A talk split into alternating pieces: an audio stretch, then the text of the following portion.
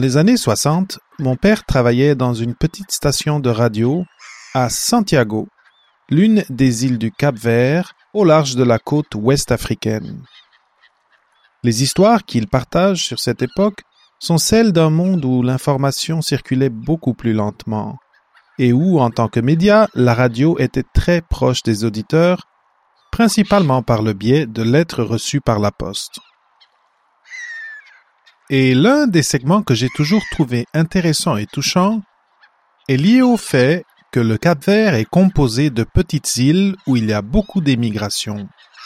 Les gens qui lui écrivaient des lettres désiraient joindre un proche qui était sur un bateau, le plus souvent en direction de l'Amérique du Nord, ou sur des bateaux de commerce ou de pêche. Et les ondes radio transmettaient à cet ami ou à ce membre de la famille un morceau de musique favori ou significatif à travers les terres. Nous sommes nombreux à nous éloigner de notre foyer, de nos amis, souvent à travers les continents, pour faire notre doctorat et devenir des jeunes chercheurs. Et je voulais offrir ce type de message audio, à consommation lente, aux auditeurs de Papa PhD. Un message à quelqu'un que tu as laissé dans ton pays d'origine, à quelqu'un dont tu es temporairement séparé, à tes parents et amis, à tes anciens camarades de laboratoire.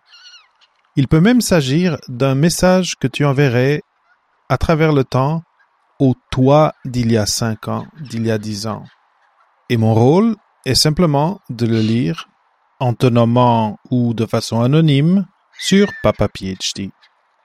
Donc, si tu as un message, un poème, un haïku, une courte composition toujours dans le contexte du doctorat, envoie-le-moi à david.papaphd.com et ce sera un plaisir de le lire dans un futur épisode de Papa PhD.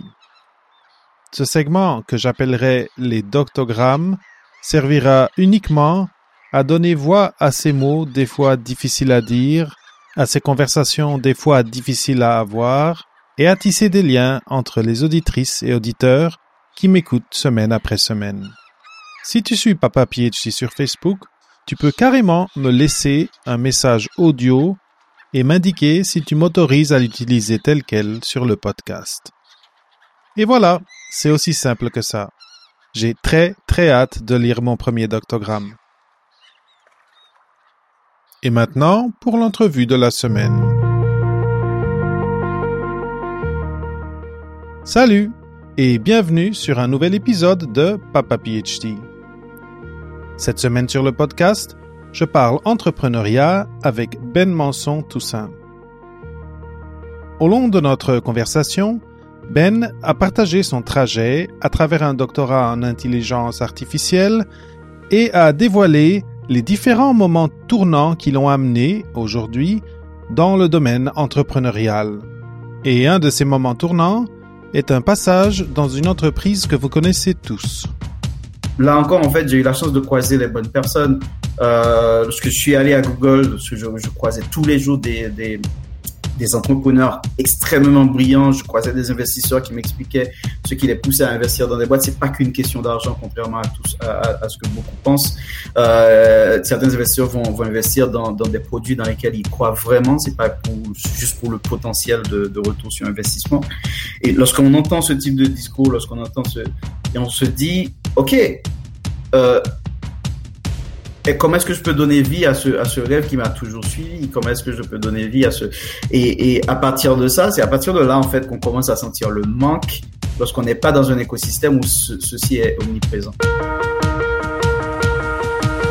Bienvenue à Papa PhD avec David Mendes le podcast où on explore les carrières et la vie après la maîtrise ou le doctorat avec des invités qui ont eu des cheminements particuliers et qui ont des histoires uniques à raconter sur comment ils ont fait leur place dans un monde où les règles sont en constante évolution.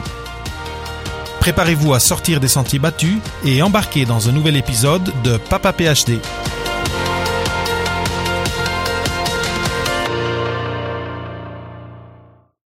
Bienvenue sur ce nouvel épisode de Papa PhD. Aujourd'hui, j'ai le plaisir avec moi d'avoir Ben Manson Toussaint. Ben a grandi en Haïti et est actuellement basé à Lyon en France où il travaille à Seek and Check, un marketplace pour les services de traduction qu'il a cofondé en 2019. Ben est un chercheur primé en intelligence artificielle avec des années d'expérience en modélisation des connaissances et en apprentissage automatique à partir de données multisources et complexes. Ben coach également des startups sur l'intelligence artificielle et le machine learning pour Google depuis plus de trois ans maintenant. Il est un lecteur avide, passionné de voyage et de cuisine. Bienvenue sur Papa PhD Ben. Merci beaucoup David, c'est euh, un plaisir d'être là avec toi et de discuter de tout ça. Ben, je suis très content de t'avoir ici et euh, c'est intéressant. Ces, ces derniers euh, temps, j'ai plusieurs conversations à propos de l'entrepreneuriat après le doctorat et ça va être intéressant de d'avoir euh, ton apport. Surtout que tu viens d'un domaine quand même très d'actualité où on entend beaucoup, on en entend beaucoup parler, l'intelligence artificielle. Moins le machine learning, mais ça, mais, mais euh, je suis sûr que plusieurs d'entre nous, sans le savoir, on participe à, à des choses et à des, à des applis où il y a une machine qui apprend quelque chose en arrière. Ah, tout à fait, c'est devenu complètement euh, largement diffusé maintenant. Et euh, alors Ben, donc c'était vraiment très euh, une présentation très brève de, de, de, de toi, de ton trajet si tu avais une chose à ajouter pour que les gens te connaissent un petit peu mieux, qu'est-ce que tu ajouterais à ce que, à ce que j'ai dit euh, il y a quelques secondes?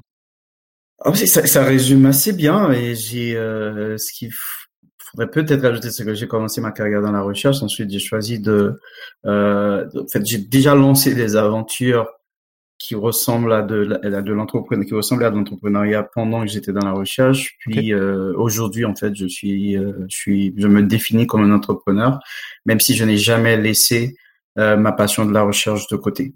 Mm-hmm. On pourra en parler tout à l'heure, mais je continue de faire de la recherche, même si c'est dans le cadre de mon de mon entreprise. Ok, mais mais c'est intéressant parce que c'est ça. je pense que une des choses que les gens se disent, c'est ben si on quitte, on quitte et on, on peut, on, on, on, on n'aura plus cette chance de euh, de côtoyer d'autres chercheurs ou de participer à des projets de recherche. C'est intéressant que tu dis mm. ça. On pourra en parler un peu plus tard. Mais mm. donc, euh, j'ai pas encore eu l'opportunité ou la chance, et je l'ai aujourd'hui, de parler avec quelqu'un qui, qui a fait un, un, doctorat dans un domaine comme le tien. Est-ce que tu peux juste vulgariser un petit peu à quoi ça ressemblait ton doctorat Parce que j'ai eu des gens qui euh, travaillent aujourd'hui dans euh, dans la, la, science des données. Euh, mhm. Donc, tu sais, il y a une proximité, mais c'est pas exactement la même chose. Est-ce que tu pourrais euh, juste rapidement vulgariser ton ton ton sujet de recherche ou juste le domaine où tu, où tu as travaillé en, en au doctorat? Alors, en fait, juste pour essayer de donner une définition, de commencer par une définition de l'intelligence artificielle, c'est c'est ce domaine qui réunit tout, tout, tout, les, toutes les contributions, soit euh, techniques, approches méthodologiques et technologies, pour permettre de créer euh, des programmes qui puissent être autonomes dans leur apprentissage. Qu'est-ce que ça veut dire? C'est que jusqu'ici, on écrivait des programmes qui avaient un but précis et euh, pour les faire évoluer, il fallait augmenter le code de ce programme mmh. pour lui faire faire d'autres tâches. Par exemple, vous avez Microsoft Word, Microsoft Word ne peut faire que de l'édition de texte et euh, ne va pas forcément apprendre, même si ça, ça tend à changer aujourd'hui. Mm-hmm. euh, on est en, en l'intelligence artificielle en fait est venue avec euh, des, euh, des, des principes, des, des algorithmes, des techniques qui permettent en fait de créer des programmes qui puissent évoluer avec l'expérience d'utilisation. C'est-à-dire plus on les utilise, plus ils s'adaptent et plus ils sont capables en fait de sortir, de faire des inférences et entre guillemets de prendre des décisions en se basant sur les connaissances qu'ils acquièrent au fil du temps. Un petit mhm. peu comme un humain apprendrait ou comme un être vivant doté de ce qu'on appelle l'intelligence euh, euh, ferait. Mhm, mhm. Très bien. Et, euh, et, comment ça se passe un doctorat dans ce domaine-là? Est-ce que c'est beaucoup d'ordi? Je suis sûr. oui. Mais euh... beaucoup d'ordi, beaucoup de. En fait, mon sujet en particulier, euh, parce qu'en fait, c'est un domaine qui est qui est très vaste. On a tendance à mettre euh, tout dedans et euh, euh, le, le, le comment dire, moi, ma spécialisa ma spécialité, en tout cas, le domaine dans l'expertise dans laquelle j'évoluais, c'était comment est-ce qu'on modélise euh, ce qu'on appelle des connaissances ill-defined, mal définies, et, euh, et des connaissances qui, qui vont intégrer différentes modalités mm-hmm. pour qu'on puisse euh, permettre à une machine de les apprendre. d'apprendre ces connaissances. Euh, de manière plus euh, plus précise, euh, ces connaissances-là concernaient la chirurgie orthopédique, où on, en fait ça intègre différentes facettes. Il y a les connaissances théoriques en anatomie, il y a le geste chirurgical avec un outil, exemple, et puis il y a les perceptions, toutes les perceptions que que qu'utilise le chirurgien lorsqu'il est dans une procédure chirurgicale, c'est-à-dire lorsqu'il y a de l'imagerie pendant la procédure, les endroits qu'il vont qu'il va regarder au moment où il va prendre une décision, le, mhm. les, les, sensations qu'il va avoir en utilisant son outil euh, pour pouvoir prendre des décisions, savoir quelle partie de l'anatomie qu'il est en train de traverser avec son outil, etc. Comment est-ce qu'on peut modéliser ces connaissances-là? C'était ça ma problématique pour intégrer ces connaissances dans une machine et qu'il soit capable en fait euh, de guider un débutant qui utiliserait cette machine. En l'occurrence, cette machine, c'est un simulateur d'opération chirurgicale. Ok, ok, c'est super, super intéressant. Euh, D'ailleurs, je pense qu'ici à Montréal, il y a quelques compagnies, ou du moins une, une, grande compagnie qui, qui fait des simulateurs autant pour les, les pilotes d'avion que aussi, je pense, Tout à fait. maintenant pour ça. Et c'est intéressant d'imaginer que, dans le fond, c'est comme si tu étais en train d'essayer de télécharger le, le, cerveau du, du, grand du spécialiste chevronné et pour aider. Ah, super intéressant. Ça me fait aussi penser à, à, à mon passage à l'université de Lisbonne où j'ai fait ma licence euh, il y a très très longtemps. Et à, à cette époque là euh, j'entendais parler de quelqu'un qui, qui, travaille sur des euh, des réseaux neuronaux euh, sur l'ordi pour parce que moi c'était un, un, labo de microbiologie on travaillait avec euh, des fromages euh, des fromageries euh, traditionnel. Et là, c'était d'essayer de voir est-ce qu'on est capable d'apprendre à un ordinateur, à un, un, un, réseau neuronal, à différencier des fromages que. Ah. Euh, ouais, ouais, ça, mais ça fait des années là, et j'imagine que ça a évolué énormément. Mais euh, mais ça me fait vraiment penser à, à, à, quelque chose que j'avais dont j'avais entendu parler il y a très très longtemps. Ouais, c'est très intéressant. C'est très intéressant parce qu'en fait, aujourd'hui, on serait capable de créer euh, une ce qu'on appelle un modèle qui va utiliser tout ce que toi tu lui aurais appris sur euh, la distinction des fromages pour créer un nouveau fromage qui n'existe pas, par exemple. Ok, très cool, très bien. Mais c'est ça, la puissance de calcul a, a, a, a exponentiellement grandi, donc j'imagine que les, les, les, possibilités sont aussi très très Absolument. plus vastes. Ouais, et tu as tu as nommé euh, tu as nommé le point en fait qui a qui a créé un changement énorme dans le domaine parce qu'en fait les algorithmes eux-mêmes existent depuis les années 50, il n'y a pas mhm. eu de révolution majeure là-dessus. Ce qui a changé, c'est euh, les données qui manquaient pour entraîner les algorithmes mhm. euh, et puis euh, et puis la puissance de calcul qui est maintenant qui coûte maintenant pratiquement rien. avant, il fallait par exemple pour faire rien que ce que tu fais là, une petite interview par vidéo, etc., il faut, te faudrait tes propres serveurs, il te faudrait une, une connexion Internet euh, qui n'existait pas vraiment à l'époque et dépenser beaucoup d'argent. Aujourd'hui, euh, une, avec une fraction de ce coût-là, on est capable d'acheter de la puissance de calcul sur euh, sur le cloud. Et, c'est souvent, il faut juste sortir ça de sa poche et on fait. Euh, voilà, on fait tout. juste le petit le smartphone qui est aussi puissant que beaucoup de serveurs à l'époque. Exact. Voilà. Très bien. Ben, moi, je, serais curieux, euh, avant de passer directement à, ce que tu fais aujourd'hui et, à, ton passage à l'entrepreneuriat, euh, quand même, euh, parce que beaucoup des gens qui nous écoutent et qui nous regardent, ils sont maintenant encore au doctorat ou sont en train de considérer faire un doctorat. Et est-ce que tu peux parler un petit peu de parce que tu sais j'ai déjà eu des gens ici des sciences sociales et humaines moi moi-même et, et d'autres invités que j'ai euh, que j'ai eu euh, sont dans les sciences de la vie c'est une réalité du un jour déjà ces deux réalités du jour le jour du doctorant ouais. sont très différentes mmh. Euh, mmh. est-ce que tu peux un petit peu parler de ça ressemblait à quoi ton passage au, au doctorat? Je sais que tu as été représentant des, des doctorants à, à, un certain à un certain moment peux-tu parler un petit peu de c'est ça, comment tu as vécu le doctorat et, euh, et comme ça peut ressembler à quoi pour quelqu'un qui aimerait aller dans un domaine similaire à ce que tu avais, ce que tu as fait? Alors, euh, bien sûr, euh, avec toutes les réserves euh, qu'il faut garder, vu que je parle avec le recul, d'accord? Ceux qui vivent leur doctorat aujourd'hui ne peuvent pas ressentir les choses de la même façon et probablement moi je ressentais pas forcément les choses de la même façon. Donc je parle avec le recul, mmh d'accord? mmh, Ça a été une expérience vraiment très très enrichissante qui était difficile parfois.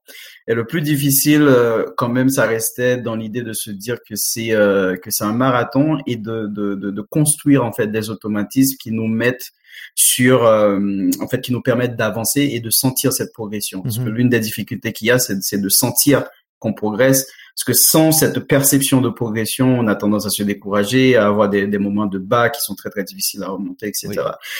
Donc, euh, euh, j'étais dans une équipe qui était euh, où l'ambiance était euh, était bonne. Je pense que ça joue beaucoup. On était également sur la même longueur d'onde avec euh, ma, ma, ma directrice de, de thèse et et le, le, contrat entre guillemets qu'on avait le prononcer, c'était d'avoir une, certaine liberté sur ce que je pouvais ramener, ce que je pouvais amener comme proposition, de pouvoir les explorer tant que je respecterais, je respectais certains milestones, euh, par exemple à certains moments d'arrêter de, partir dans tous les sens sur les idées et de commencer à expérimenter. Et, euh, et partir de l'expérimentation à quelque chose qui puisse se publier euh, pour au moins pas forcément dans l'objectif d'avoir une publication qui soit acceptée, mais avoir au moins le retour de certains reviewers sur ce qu'on sur ce qu'on est en train de faire.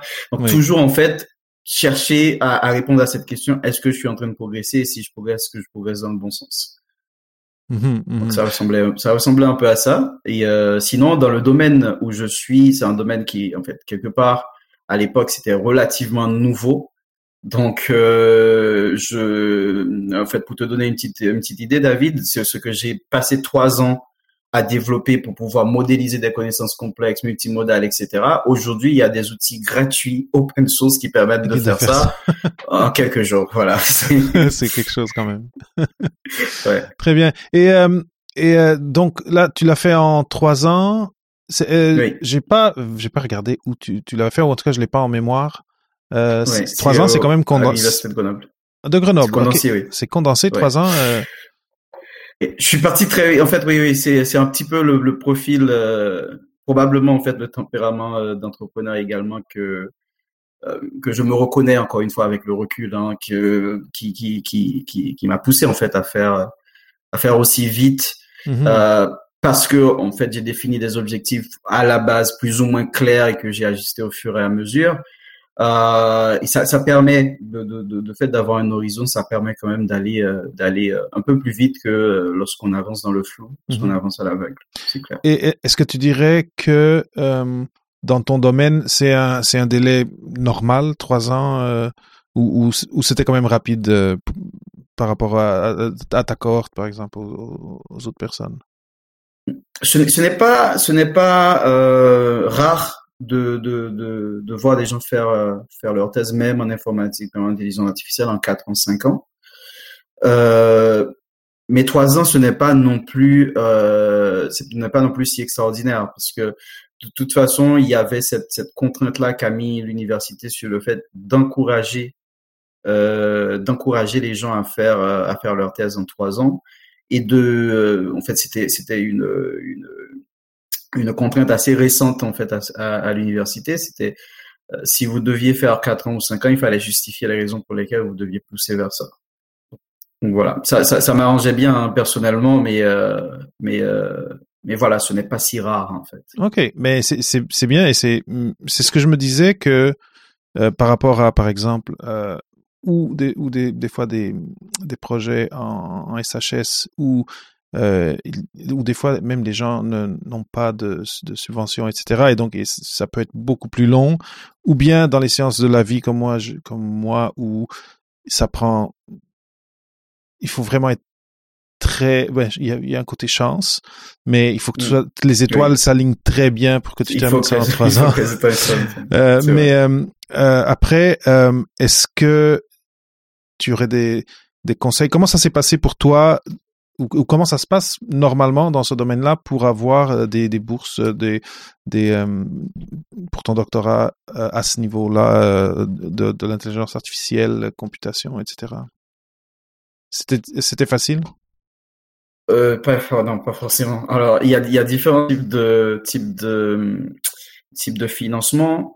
Euh, selon le type de financement qu'on choisit, ben ça peut être euh, ça peut être plus ou moins complexe. Par exemple, euh, il y a les tests chiffres. C'est pas que pour l'informatique. Hein. Il y a les tests chiffres. Les chiffres, en France, oui, on fait sa thèse ouais, en, entreprise, et en laboratoire. en parallèle, on, on, a deux équipes à gérer. Je veux dire, si ça se passe bien, c'est génial parce que ça va vous booster. Si, si des deux côtés ça se passe bien, mais si les deux équipes quelque part ou les deux objectifs ou les deux enjeux sont en conflit, euh, j'ai vu des, doctorants pour lesquels, euh, à l'époque, je faisais ma propre thèse, c'était très très compliqué parce que les entreprises, l'entreprise avait ses, propres enjeux qui n'allaient pas forcément dans le même sens que, les travaux de recherche. Euh, ben, moi, j'ai été financé par l'agence universitaire de la francophonie, qui est en fait une, une bourse d'excellence pour en fait on candidate et puis et puis c'est sur le dossier sur ce qu'on a fait en master notamment en master recherche et avant, on, on vous attribue une bourse.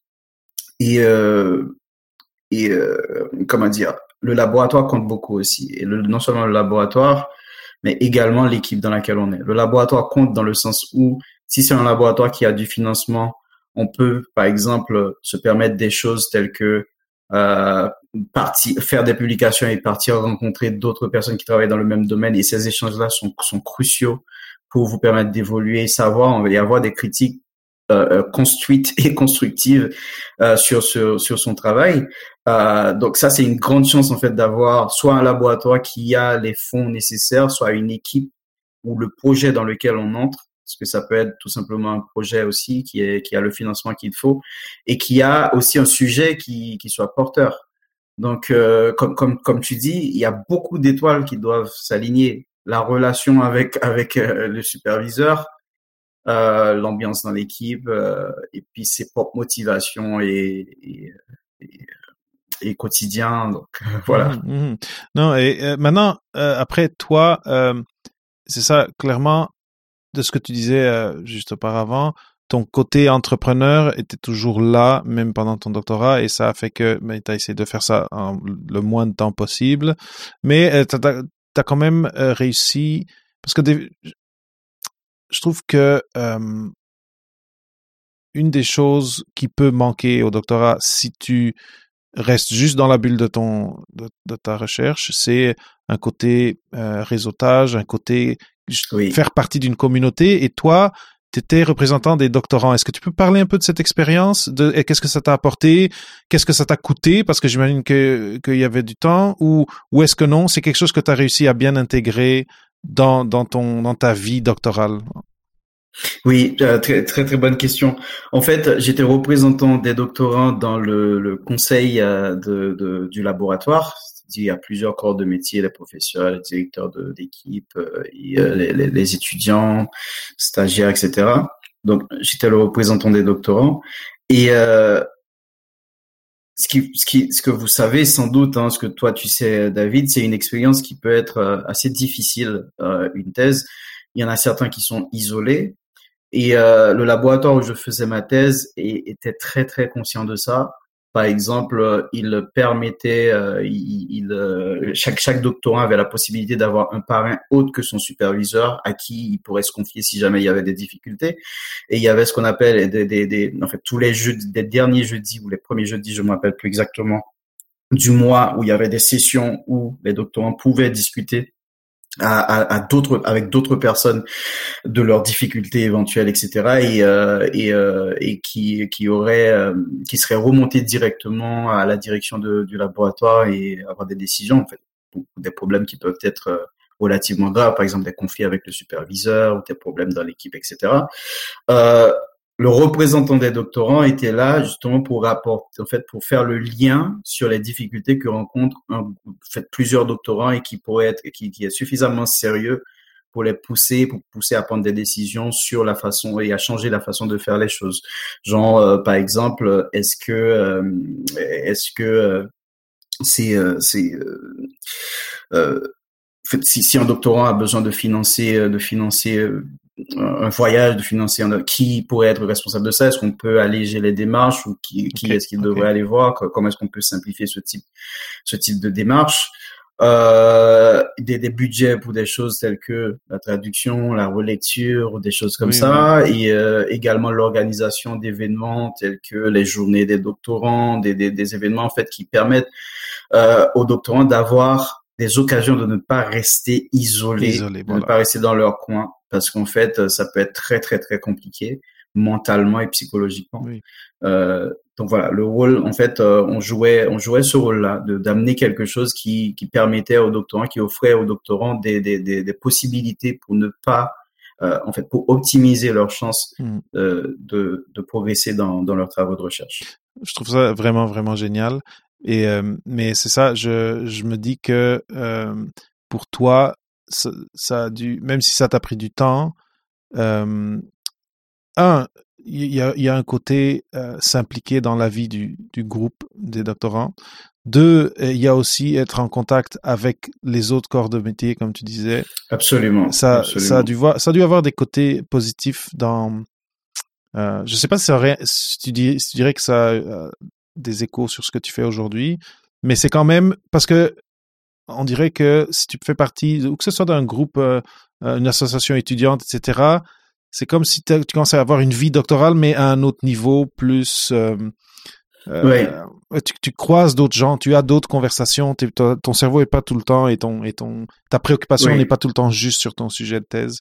Donc ça, exact. ça doit faire... Ni juste sur ton ouais, ni juste sur toi-même non plus. Ni juste sur toi. Et euh, et c'est très très valorisant parce que personnellement, j'ai l'expérience de doctorat est souvent difficile, mais j'avais beaucoup moins de difficultés que la plupart des autres doctorants que je que je connaissais financier, je, j'étais dans une bonne équipe, j'avais une bonne relation avec mon, ma, directrice de thèse, j'avais une bonne relation avec mes collègues, etc.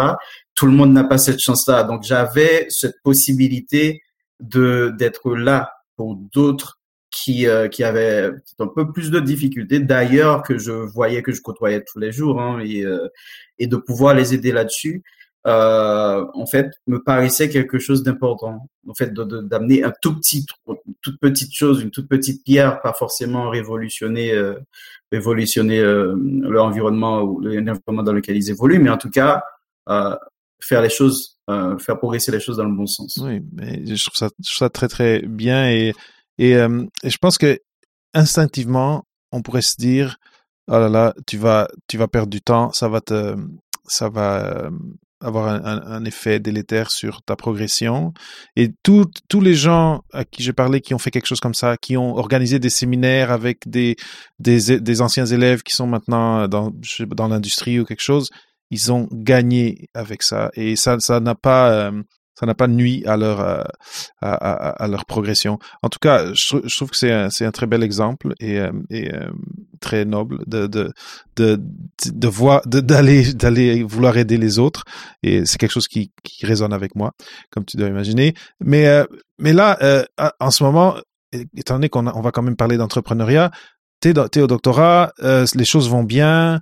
Tu, tu fais partie de, tu t'assieds à table avec ces gens-là pour, pour pour être l'oreille et la voix des autres doctorants par rapport à ce qui se passe dans le laboratoire. Maintenant, quand est dans tout ce cheminement-là, est-ce que l'idée de je, vais terminer mon doctorat et après je vais lancer une entreprise, quand est-ce que c'est venu? Quand est-ce que euh, quand tu as eu cette euh, ce eureka là Alors, je suis, passionné de la recherche. Ça peut pas être cliché de le dire, mais euh, c'est un, processus qui me parle, qui me ressemble en fait de, de, se poser des questions et d'aller d'aller chercher les réponses, euh, des réponses qu'on peut qu'on puisse valider de manière objective, mm-hmm. c'est euh, c'est quelque chose qui me parle. Et à bien des égards, le doctorat ressemble beaucoup à une aventure entrepreneuriale, mais euh, la première démarche que j'ai eue après ma thèse, et ça a été même avant la thèse, c'était de lancer un laboratoire de recherche scientifique dans mon pays d'origine, Haïti, sur le domaine et donner à d'autres la possibilité ou également parce que ce n'est pas évident d'aller faire une de faire une thèse tout court, mm-hmm. de faire une thèse dans un laboratoire où on a toutes les chances de d'apporter quelque chose qui est scientifiquement valable, c'est encore plus compliqué. Donc en gros, on avait ce projet-là de lancer un laboratoire où, où d'autres doctorants pourraient être formés euh, et, euh, et, où ça, ça faciliterait les échanges avec d'autres universités en France, au Canada et aux États-Unis. Et euh, effectivement, c'est ce que j'ai fait tout de suite après. en fait, pendant la thèse, je je, je, je, je, travaillais, je travaillais sur ce projet avec mon ancienne université euh, parce qu'en fait ça a été notre notre partenaire sur ce projet-là. Donc euh, on a fait, on a monté le projet, financé également par la UF. On a on a on a trouvé d'autres financements également et euh, réuni les équipes et les partenaires. On était partenaire de, de, de, de du GEDAC qui est à, à Montréal, c'est un laboratoire à Montréal. On mmh. été également euh, euh, partenaire euh, de Virginia Tech, partenaire du, du, du, du League, le laboratoire d'informatique de Grenoble où je faisais ma thèse justement, où j'ai fait ma thèse, et le, le LIPSIS sur, sur, sur certains projets. Donc, à réunir ces partenariats-là pour que le laboratoire ait une existence euh, internationale dès sa création. Et euh, il a fallu valider un projet euh, de recherche qui soit viable pour un laboratoire et ça a été évalué par, par des experts externes et euh, qui provenaient, qui, qui, venaient de, différents pays, des chercheurs dans le domaine, etc. On a fait valider cette étape également. J'ai lancé cette structure-là. Et euh, on a malheureusement j'ai dû au bout de quelques années, je l'ai dirigé pendant pendant quelques années. On a formé des doctorants. J'ai dû quitter le projet pour euh, pour des raisons personnelles et et revenir en France. Mais entre temps, j'ai j'ai j'ai lancé l'un de nos projets en fait qui qui était de l'intelligence artificielle appliquée à l'éducation s'est transformé en aventure entrepreneuriale. Et euh, une fois qu'en fait on a fait un exit, en fait j'ai laissé ce projet euh, à la fin, j'ai décidé de démarrer avec le projet euh, sur lequel je suis aujourd'hui parce que à l'époque, euh, c'était une frustration. C'était une frustration pour pour moi et pour d'autres euh, pour d'autres d'ailleurs doctorants que je connais. Mmh. Lorsqu'on doit publier, parce qu'il y a cette obligation de publication, lorsqu'on doit publier dans une langue qui n'est pas notre langue maternelle, il nous faut un traducteur qui est qui, qui connaisse le domaine un traducteur qui euh, qui euh, qui a l'habitude de travailler sur des publications scientifiques. Euh, au-delà de la langue, donc toi, tu dois, David, tu dois connaître autant que tu dois pouvoir en dire autant que moi là-dessus. Donc euh, c'était compliqué de trouver le bon traducteur sans avoir à passer par une agence. Et pour un doctorant, tu sais, on est pauvre. Hein, Mais oui. étudiant. Et du coup, payer pour de la traduction alors qu'on n'arrive même pas à payer pour une conférence, etc., c'est compliqué. Donc, en gros, euh, j'ai, lorsque j'ai vu la complexité que ça représentait, euh, je me suis dit qu'il y avait moyen en fait de faire quelque chose là-dessus en appliquant ce que je connaissais de, de l'intelligence artificielle. Donc en gros, au lieu de partir sur des processus de recrutement, on va sur une place de marché, on publie un projet, on regarde les différents profils, on regarde en fait les, les prix proposés, etc. Euh, on s'est dit c'est possible de réduire en fait tout ce processus-là d'aller et venir, etc. en 30 secondes mhm. au lieu de prendre deux semaines pour recruter ben quelqu'un. Si vous uploadez votre fichier, on est capable d'analyser le contenu. On peut créer un programme d'intelligence artificielle qui soit capable d'analyser le contenu et d'aller chercher dans notre base de données, dans notre euh, euh de, de, de, notre base de données de traducteurs, qui a déjà eu une expérience avec ce sujet, qui a déjà eu une expérience avec ce type de document et qui a déjà une, une expérience avec cette langue. Et en 30 secondes de vous dire, voici la bonne personne qu'il faut pour ce document. Et, euh, et, voilà. et ça, c'est à seekandcheck.com.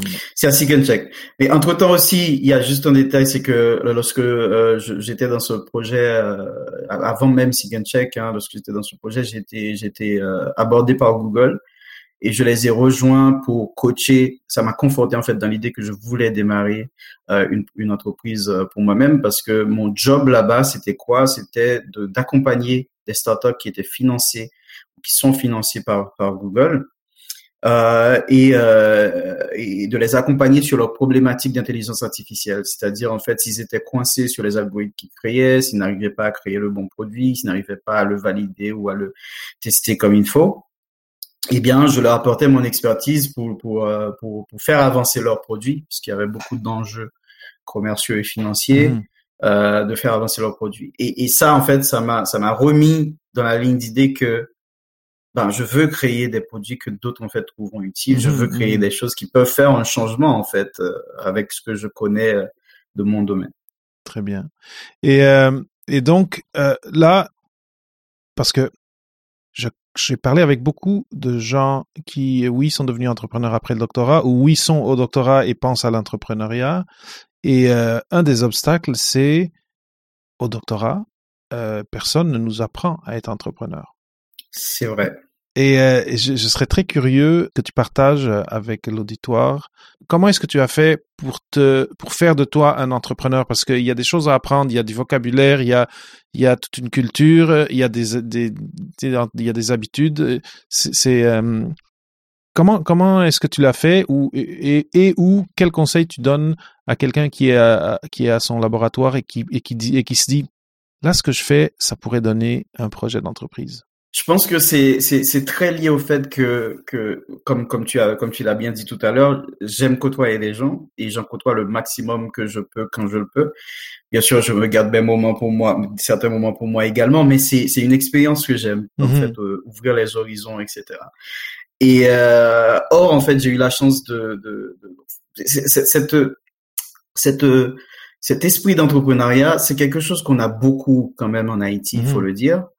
Et euh, mais ce n'est pas forcément alimenté parce qu'on n'est pas dans un milieu qui encourage cela parce qu'en fait il n'y a pas l'écosystème qu'il faut.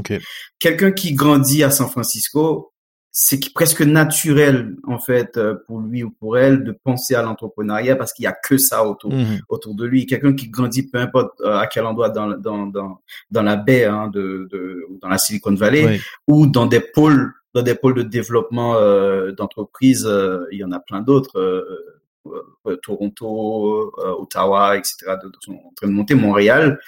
Euh, on, on, on, entend parler de ça. On, voilà, ça, ça nous paraît quelque chose de moins loin. Il y a une culture, il y a des ressources. oui, oui, oui. Exactement. Il y a des ressources. L'écosystème est là. Il y a, on entend parler d'investissement. On voit les investisseurs. C'est pas une espèce de de de de, de, rêve qu'on sait qu'on ne peut pas toucher. Mm-hmm. donc, du coup, en fait, j'ai eu la chance en fait d'être dans une sur un campus, dans une université où euh, on entendait quand même autour de nous, même si on était en thèse, etc., on entendait quand même autour de nous parler de ça. Ça a nourri cet esprit d'entrepreneuriat.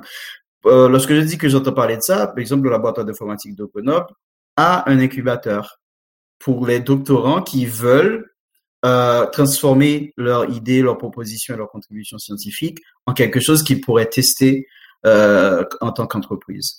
Euh, et Grenoble euh, et son environnement, tout, on, vous en avez peut-être entendu parler. Il y en a certains qui, le, qui surnomment ce coin-là la Silicon Valley de France. Mhm. C'est, euh, ça a probablement changé hein, parce qu'il y a eu d'autres pôles qui ont évolué dans ce sens. Mais euh, il y a énormément d'innovation dans ce coin-là, de par la puissance des laboratoires qui s'y trouvent et des universités qui s'y trouvent. Euh, il y a beaucoup d'innovations et ces innovations-là sont encouragées vers des aventures entrepreneuriales. Et ça, ça nourrit également euh, lorsqu'on est lorsqu'on est docteur. Mais une pépinière. Ça ne suffit pas, hmm. exactement. Mais ça ne suffit pas pour se dire je vais je vais faire ça. Et là encore, en fait, j'ai eu la chance de croiser les bonnes personnes. Euh, lorsque je suis allé à Google, lorsque je, je croisais tous les jours des, des, des entrepreneurs extrêmement brillants. Je croisais des investisseurs qui m'expliquaient ce qui les poussait à investir dans des boîtes. C'est pas qu'une question d'argent, contrairement à tous à, ce que beaucoup pensent.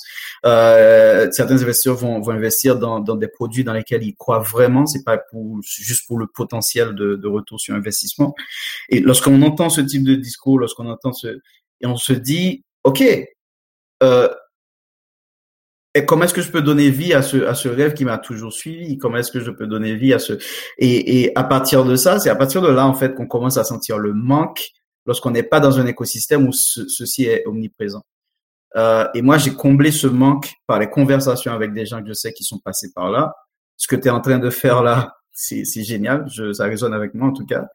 Euh, on, on, sent le euh, lorsqu'on en fait j'ai essayé de pallier ça avec des conversations avec des gens beaucoup plus expérimentés que moi qui ont vécu ça. Et puis et puis par par la lecture je suis je suis vraiment euh, un, un, lecteur avide c'est presque boulimique. Et, euh, littéralement hein, c'est-à-dire c'est un besoin. Et voilà et, et, du coup, ben, ouais, j'essaie de, ça, ça, encore, ça peut pas être cliché, mais j'essaie de lire un bouquin par semaine. Je suis jamais arrivé. Hein. Je suis, le maximum que je suis parvenu jusqu'à présent sur une année, c'est 43. Ok, quand même. Euh, quand même. et euh, ouais. donc du coup, j'ai commencé à changer les, les, thématiques sur lesquelles je, je lisais. Je lisais beaucoup sur les, les, les bouquins écrits par d'autres entrepreneurs, notamment dans la Silicon Valley, euh, et qui, dans lesquels on peut apprendre énormément parce que ça s'écarte du des, des, des, des récits fantastiques qu'on voit dans les journaux, les récits fantastiques qu'on voit dans les médias. Parce que là, c'est la personne qui, vous décrit en fait ce qu'elle a vraiment vécu, ce qu'elle a, les, difficultés qu'elle a eues, tous les problèmes en fait qui, ne se, trouvent pas étalés dans les médias. Et à ce moment-là, on comprend en fait ce que, représente vraiment l'aventure. Et, euh, et ça comble les lacunes qu'on n'a pas parce qu'on n'est pas dans un écosystème comme ça. Et alors, maintenant, pour, euh, pour euh, ramener aux pratico-pratiques, hmm. comment, parce que tu, j'ai mentionné que tu l'as cofondé, euh, hmm. c'est comment le processus de, euh, dans le fond, de lancer une entreprise de service. Euh, je ne sais pas si c'est vraiment business to business ou en tout cas, ou, hmm. mais, mais c'est comment, tu sais, à quoi, quel, à quoi euh, quelqu'un qui est en France et qui veut lancer quelque chose qui, de similaire, à quoi on peut s'attendre en termes de paperasse, euh, démarchage, etc., etc. Ouais. Oui. Alors tout le processus est en train d'être d'être simplifié. Hein. L'idée, moi, ce que ce que je dis souvent, et ça c'est c'est l'un des l'un des défauts qu'on peut avoir en tant que chercheur ou en tant que quelqu'un qui a fait une thèse, etc. Mmh. C'est que on nous apprend à créer quelque chose de parfait oui, avant, oui, de, oui. avant de le publier. voilà. C'est-à-dire, en fait, on va peaufiner notre papier, les expérimentations. Mais non, pas assez, assez. Exact. Voilà. On dit pas assez, je sais pas combien de fois, oui, oui. Et eh ben, l'aventure entrepreneuriale, c'est un peu l'inverse, en fait.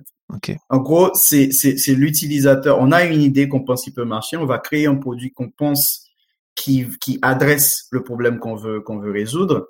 Mais on va créer le, le minimum possible, en fait. M MVP, the minimum viable product. On va créer ce produit-là qui est imparfait au possible, plein de bugs, pas du tout euh, adapté, etc. Qui est un, une, un crève-cœur hein, pour un, pour un, ah scientifique. mais, mais en fait, cette démarche-là, je l'ai appris, je l'ai appris sur le tas. Mm-hmm. Donc, publier, commencer par ça, avant même de penser à créer une entreprise, à créer une structure, il faut s'assurer que euh, est-ce que mon problème, l'hypothèse que je fais euh, sur euh, sur la, la, résolution de ce problème est la bonne? Donc, euh, il y a différents moyens de tester ça. Et c'est là que quelqu'un qui a fait une thèse a un avantage certain par rapport à d'autres. C'est qu'on sait comment être rigoureux sur mhm. des hypothèses, on sait comment être rigoureux et ne pas être complaisant sur, euh, sur, sur les résultats qu'on obtient. Et ça, c'est un avantage qu'on peut vraiment exploiter quand on est entrepreneur, de tester en permanence euh, des idées et des, des suppositions et de pouvoir les valider euh, comme il faut. Des fois, c'est l'émotion, on ne peut pas, c'est l'émotion qui va décider. Hein. Oui. pas tout le temps cartésien, mais très souvent, en fait, il faut quand même ce côté froid et, euh, et scientifique et objectif pour prendre des décisions.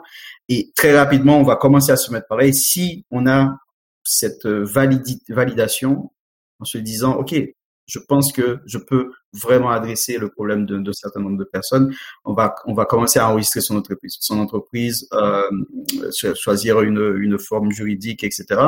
Et en France, ça s'est beaucoup simplifié. Et depuis aussi avec euh, avec le dernier gouvernement, ça s'est beaucoup simplifié. Très bien. Après, euh, quand tu l'as cofondé, est-ce que la personne avec qui ou les personnes avec qui tu, tu l'as cofondé sont aussi sont aussi des chercheurs à la base ou pas du tout? Je suis en train d'essayer de comprendre si si une des choses que les gens il faut qu'ils pensent c'est d'aller chercher avec d'aller chercher avec un profil différent ou commercial ou euh, est-ce que est-ce que tu aurais un commentaire là-dessus?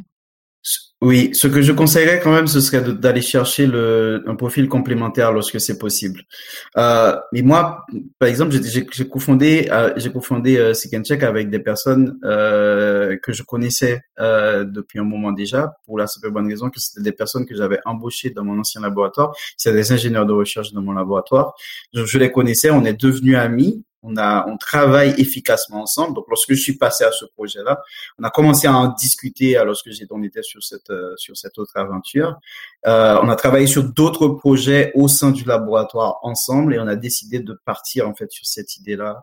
Euh, c'est, c'est pas forcément des, euh, il y en a un qui avait comme moi une, une, une, une un projet entrepreneurial d'avant euh, et, euh, et, qui savait ce que ça, ça pouvait demander. Et, et l'autre, en fait, qui a travaillé beaucoup dans d'autres grosses boîtes. Daniel a travaillé beaucoup dans d'autres grosses boîtes et, et, euh, et, euh, et, pouvait amener cette expérience-là d'un produit bien fait, etc. Euh, Luigi, quant à lui, il a l'esprit entrepreneurial né. Il est très jeune, hein, il a 23 ans, mais c'est en termes de maturité, euh, il a mon âge. En fait, je veux dire, je ne vais pas dire qu'il est vieux dans sa tête, mais il est très très mature pour son âge. C'est c'est un entrepreneur né. Et, et, et, du coup, en fait, on s'est retrouvé tout de suite. Et on, on a démarré ce projet en sachant en fait dans quoi, dans quoi on se on, on, plongeait. Mais si je devais avoir un conseil sur comment trouver ses associés, quand on n'est pas technique, si on veut produire, créer une startup dans la tech, quand on n'est pas technique, faut quand même aller chercher quelqu'un qui, qui aurait qui aurait ces compétences-là, qui peut coder, qui peut développer le produit sans qu'on ait besoin d'une compétence externe. Mhm.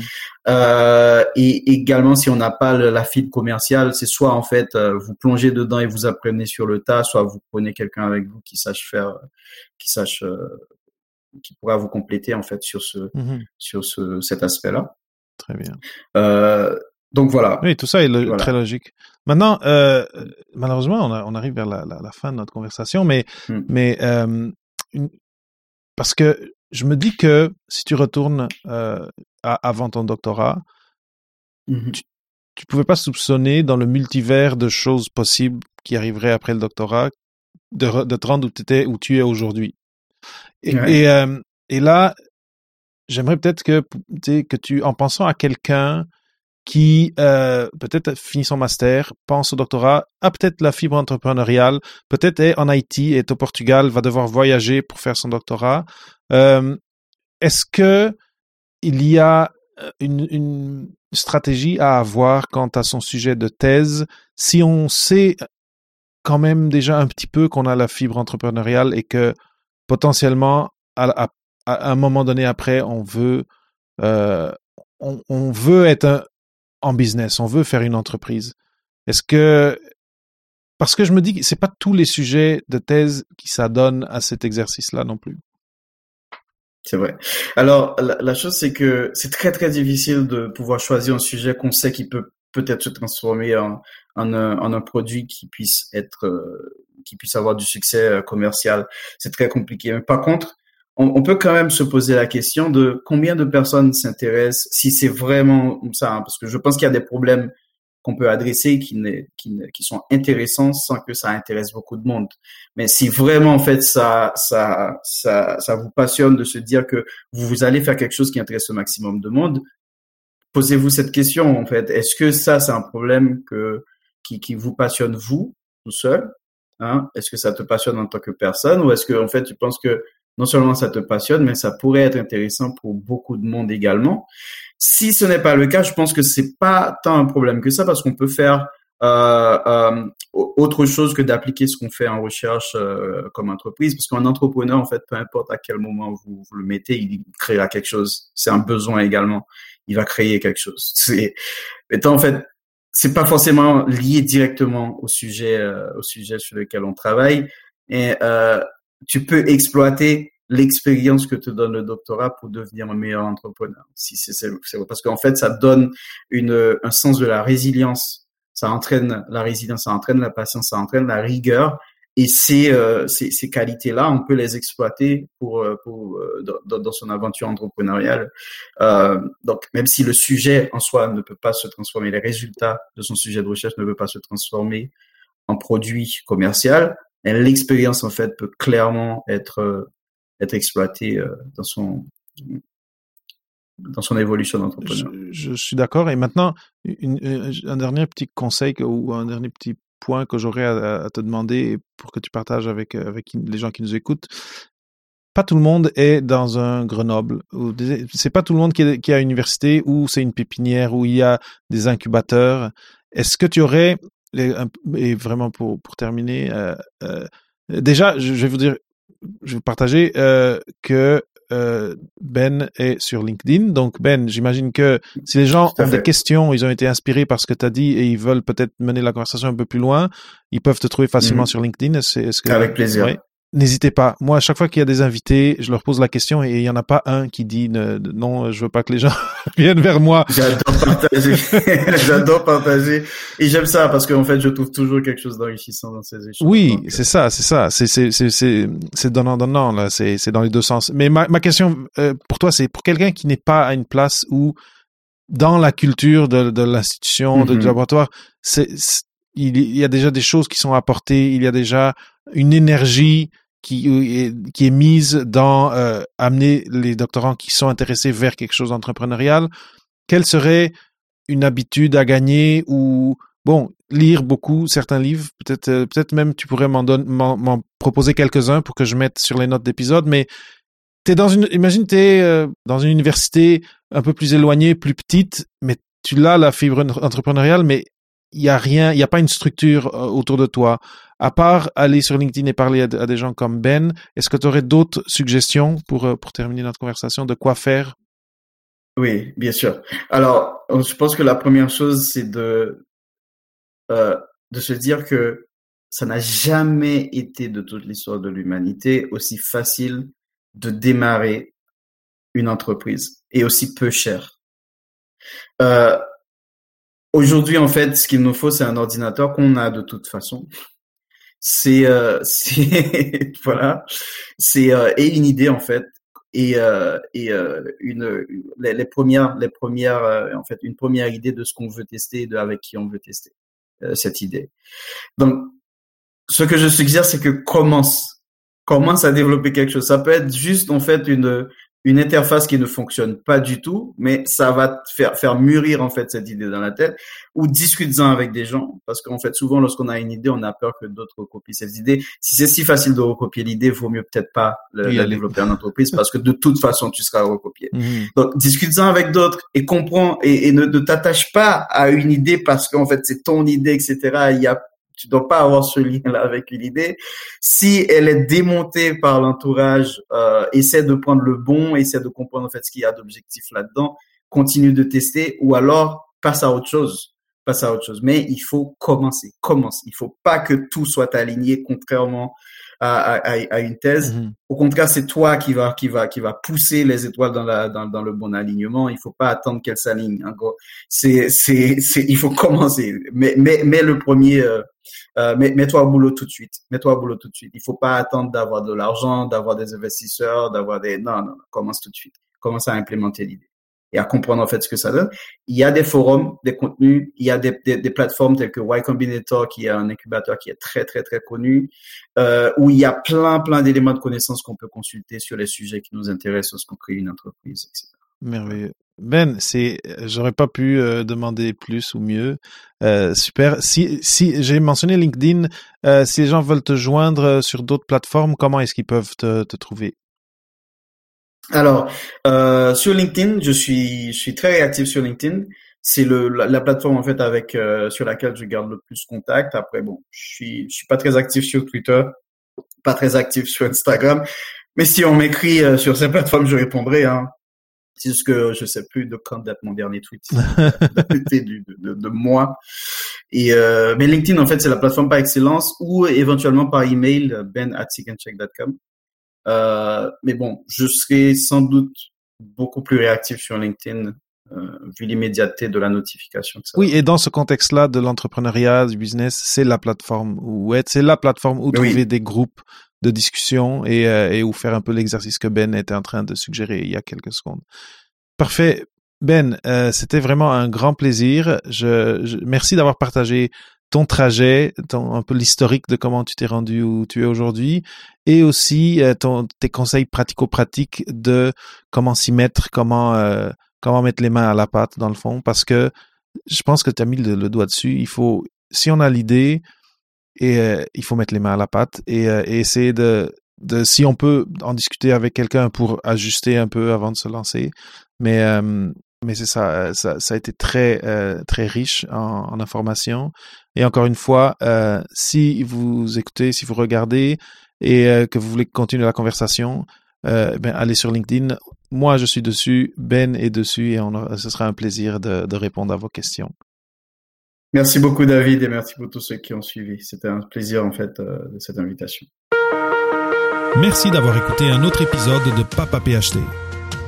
Rendez-vous sur papaphd.com pour les notes d'entrevue et pour d'autres sujets de réflexion à propos des choix de carrière après la maîtrise ou le doctorat. Ça me fera toujours plaisir de partager des histoires inspirantes, des nouvelles idées et des ressources utiles sur le podcast. Donc assurez-vous de vous abonner sur iTunes ou sur la plateforme de votre choix pour être à jour avec nos thématiques et pour connaître nos derniers invités.